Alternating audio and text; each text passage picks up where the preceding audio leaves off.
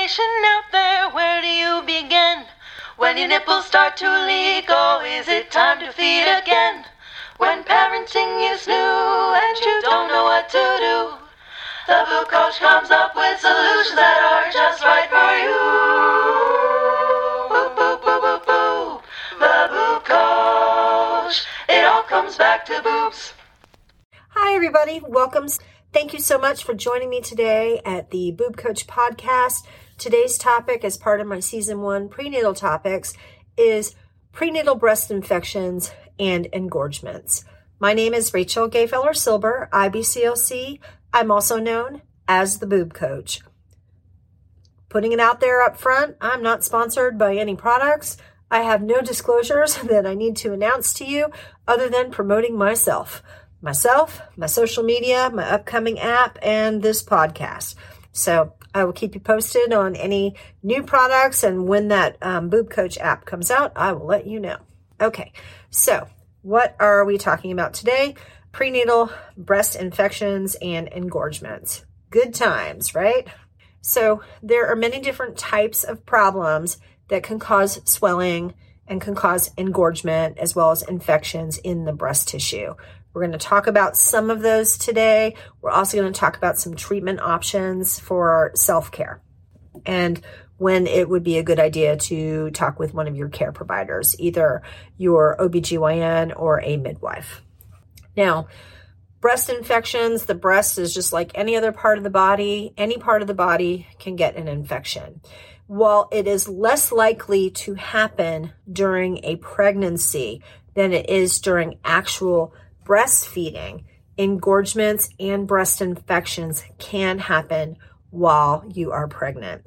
There are many potential causes. It is always a good idea if you think you have an infection or there are some strange things happening with your breast to check in with your care provider, especially if it is not resolving, if it is unexpected, or if those symptoms are getting worse any sort of infection, sadly, can cause miscarriage. It can cause stillbirth. It can cause premature labor. It can even just harm your baby's development. So please, I love you and I love your babies. If you think this is happening, get it checked out. Now, there is something called the Academy of Breastfeeding Medicine. I love them. They've got all kinds of protocols and they are an organization for doctors who deal with lactation in any capacity. But the Academy of Breastfeeding Medicine, I'm going to be quoting some of their protocols and I will provide a link in the description for this podcast if you want to look at that yourself. So, this is a quote from them Breastfeeding women may develop breast masses or complaints at any point during lactation. Symptoms may be related to lactation. That means they may not be. So, either way, get it checked out. During the pregnancy, those ducts within the breast and the glands are further developing and further maturing. That could be a cause of an infection if fluids are not able to move within the tissue in the way that they're supposed to, if there's inflammation, if there is scar tissue, if there has been an injury to the breast tissue, that can cause plug ducts. A plug duct feels almost like a painful pimple. Most of us at some point in our lives have experienced like a painful pimple on your chin or on your nose, something along those lines.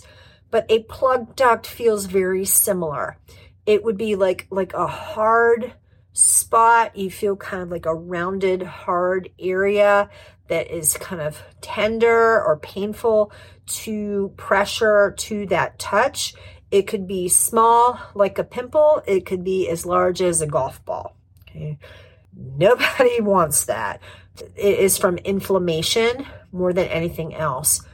Heat brings in more fluid and more inflammation to an area.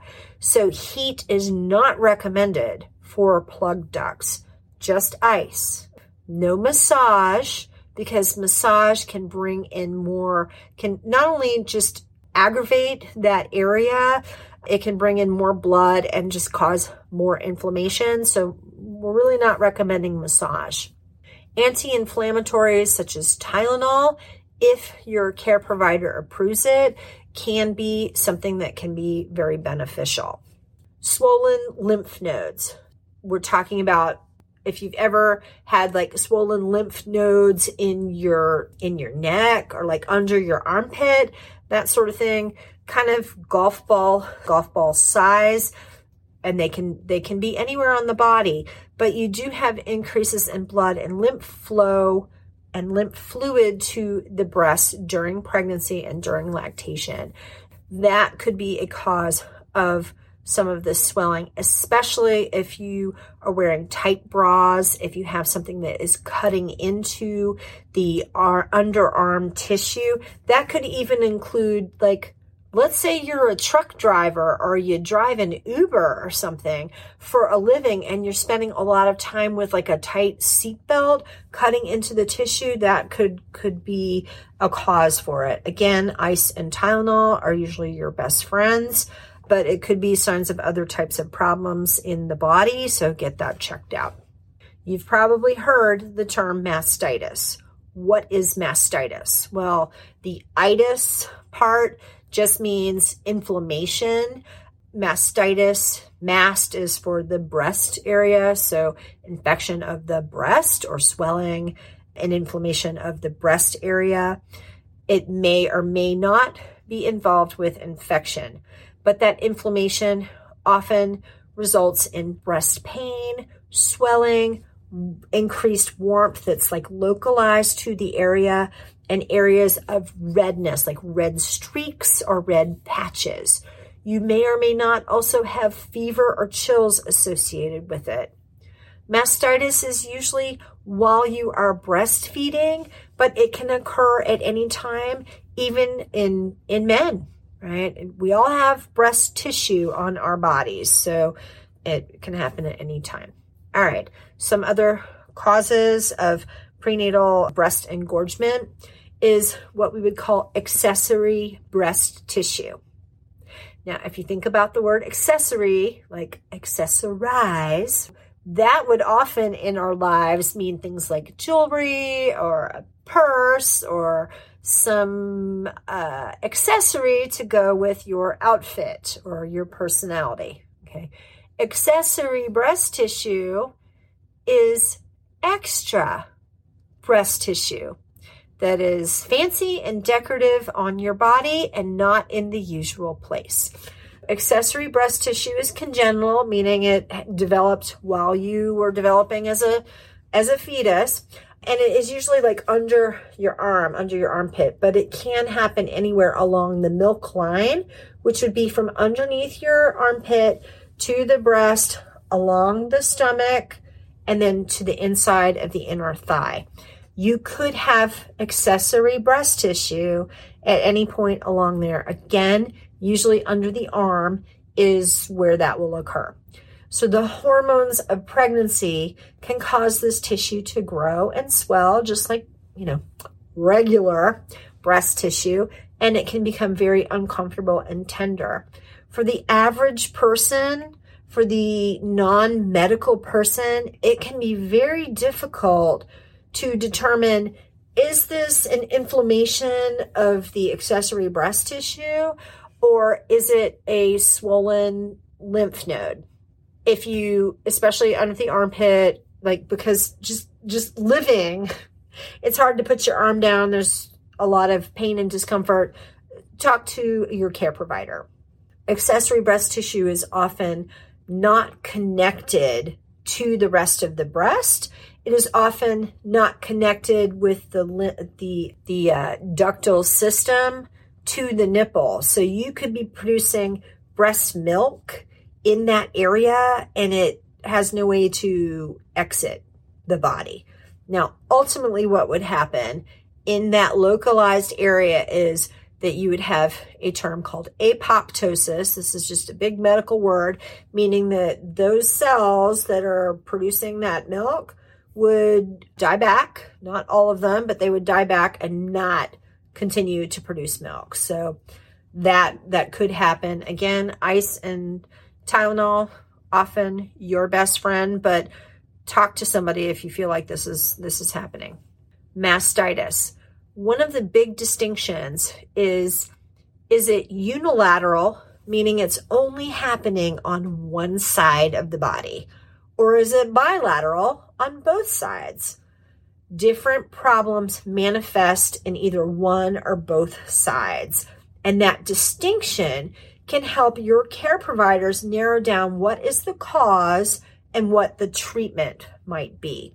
Now, I know that sometimes it's hard to get a doctor's appointment. So I'm just going back to the ice and ice and Tylenol kind of thing. Keep yourself comfortable. No tight bras, etc. You want to keep yourself comfortable until you can kind of get it checked out. But if you have an infection that is affecting the fatty tissue of the breast versus the glands versus the ducts, it can cause swelling and pain and lumps and bumps.